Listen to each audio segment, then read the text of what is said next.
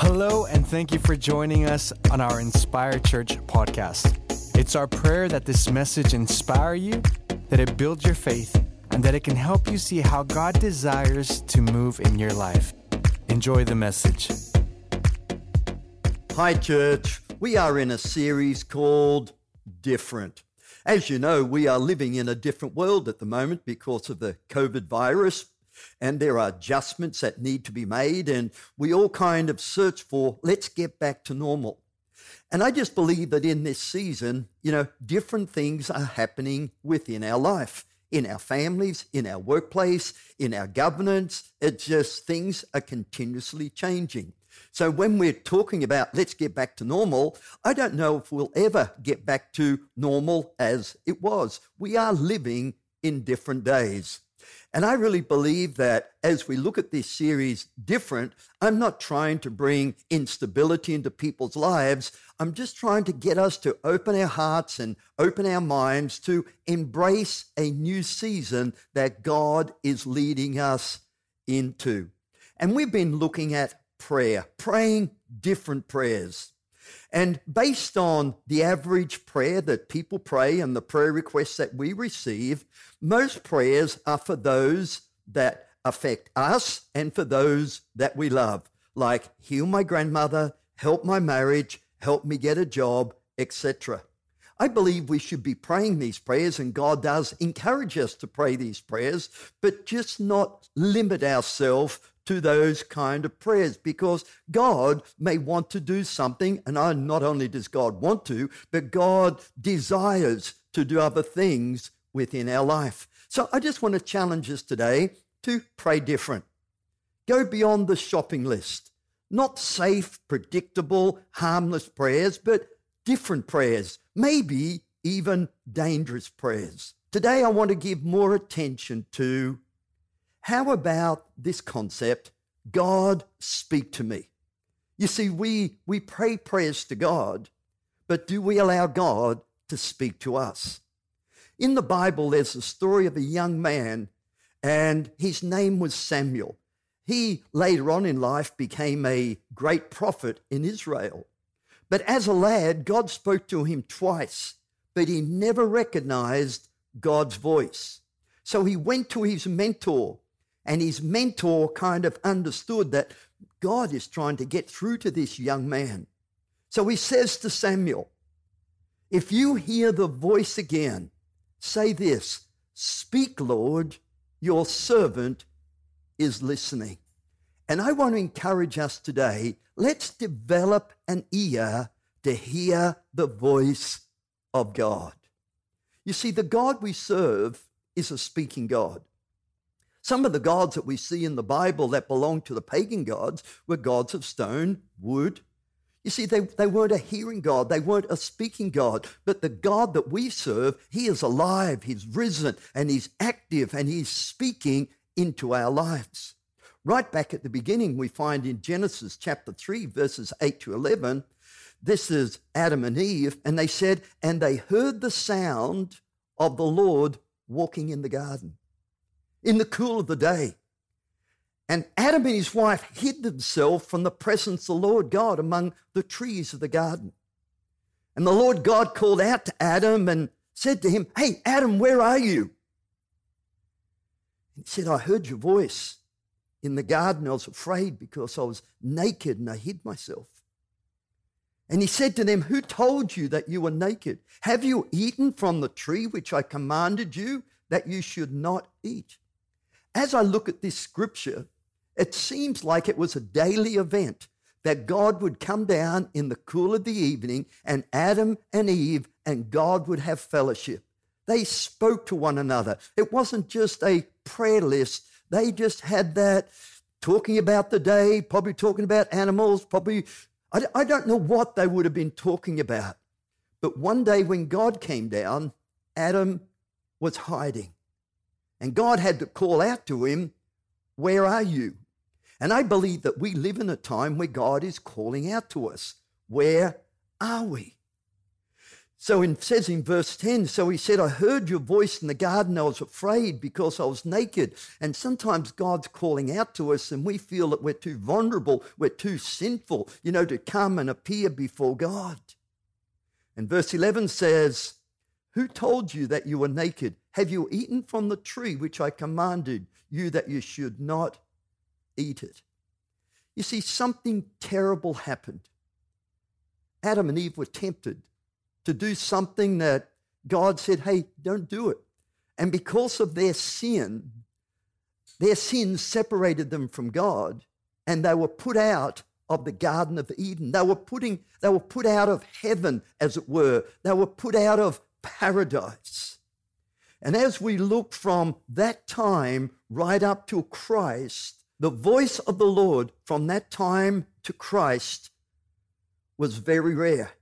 God would speak to kings, God would speak to prophets, so as to lead and guide the children of Israel. We do have cases that are very spasmodic over thousands of years where, with Abraham, God spoke to him and Abraham spoke to God, and God said, Hey, Abraham, I'm going to bless you. In you, all the seed of the earth is going to be blessed, and I'm going to bless you, and you're going to be a blessing to many. And Abraham had many occasions where he spoke to God. Moses was another one. God spoke to him. Moses spoke to God, and God said, Hey, go to Pharaoh and tell the Pharaoh to let my people go.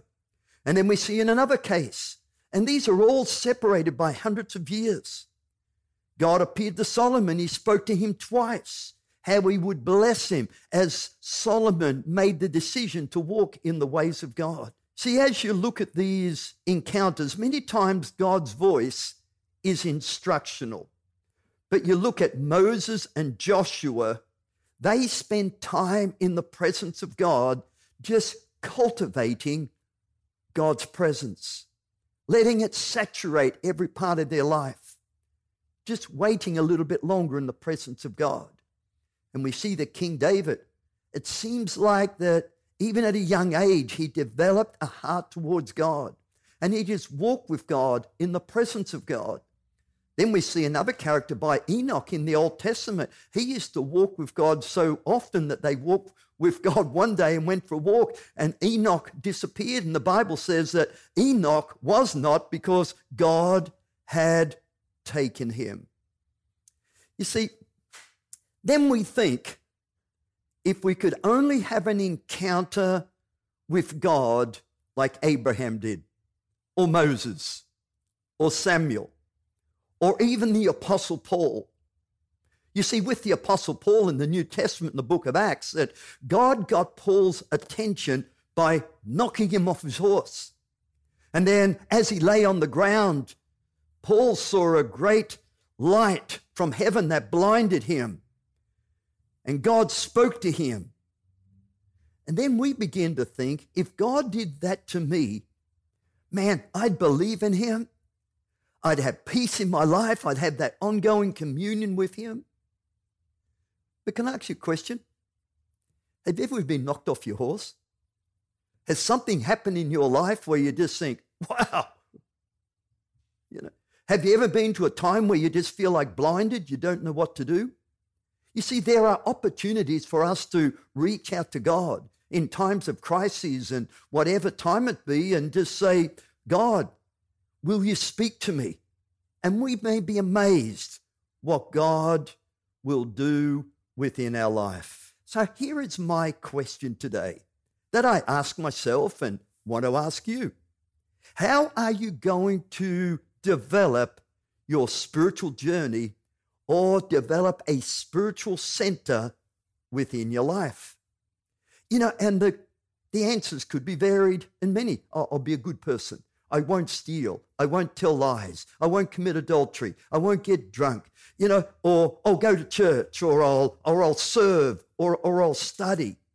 You see, all these things may be good, but let's go deeper. What could we do different that's below the ground level in our life that is so important?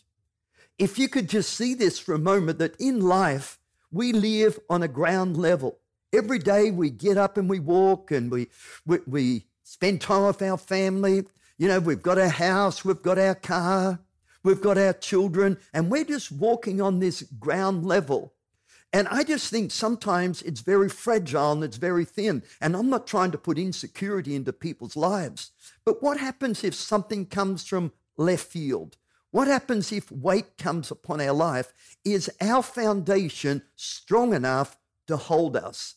And I want to suggest today that we begin to go a bit deeper in our spiritual life for our own security, for our own well being, and for our own future. I believe we can go deeper. You see, Christ came.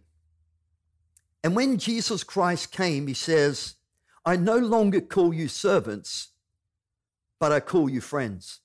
There's a big difference between a servant. A servant does this, a servant does that.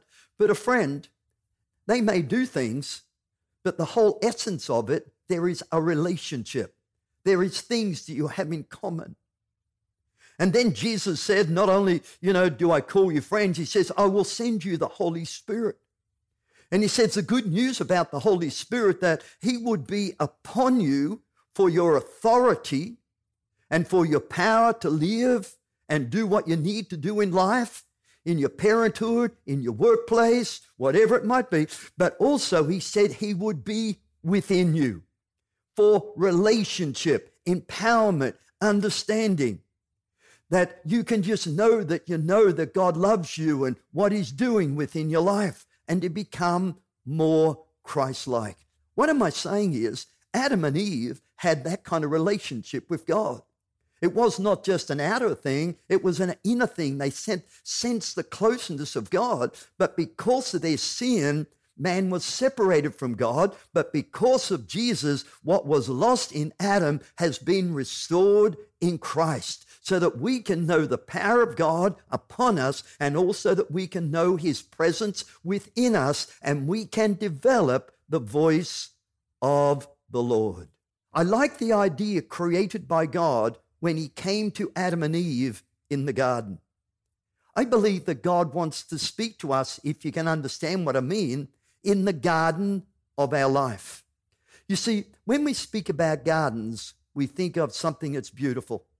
We think of going walking around and smelling the roses and, and appreciating God's creation. I believe the inner garden of our life is the place that we create in God. It's beautiful. It's pleasant for God to come in. It's a joy for us to live in it.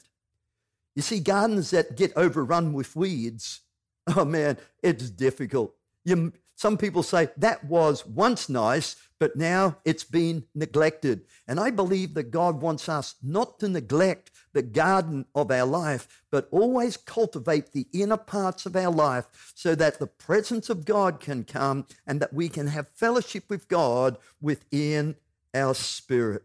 I believe we can cultivate the inner garden, the inner sanctum of your life, and God's Spirit is present. And I believe that where God's Spirit is present within our life, we'll begin to have fruits like courage, we'll have hope, we'll have love, we'll have joy, we'll have endurance, we'll have peace. And as Galatians 5 22 to 25 talks about, the fruits of the Spirit will be obvious within our life. Capacities for self control, abilities to discern evil and find the truth. I just want to read this last scripture to you, and it's found in 1 Corinthians chapter 9, 26 to 27 in the New King James Version. This is Paul saying this. He says, Therefore I run not with uncertainty. He knows what he's doing. I fight not as one who beats the air. There is a purpose. I'm aiming at things.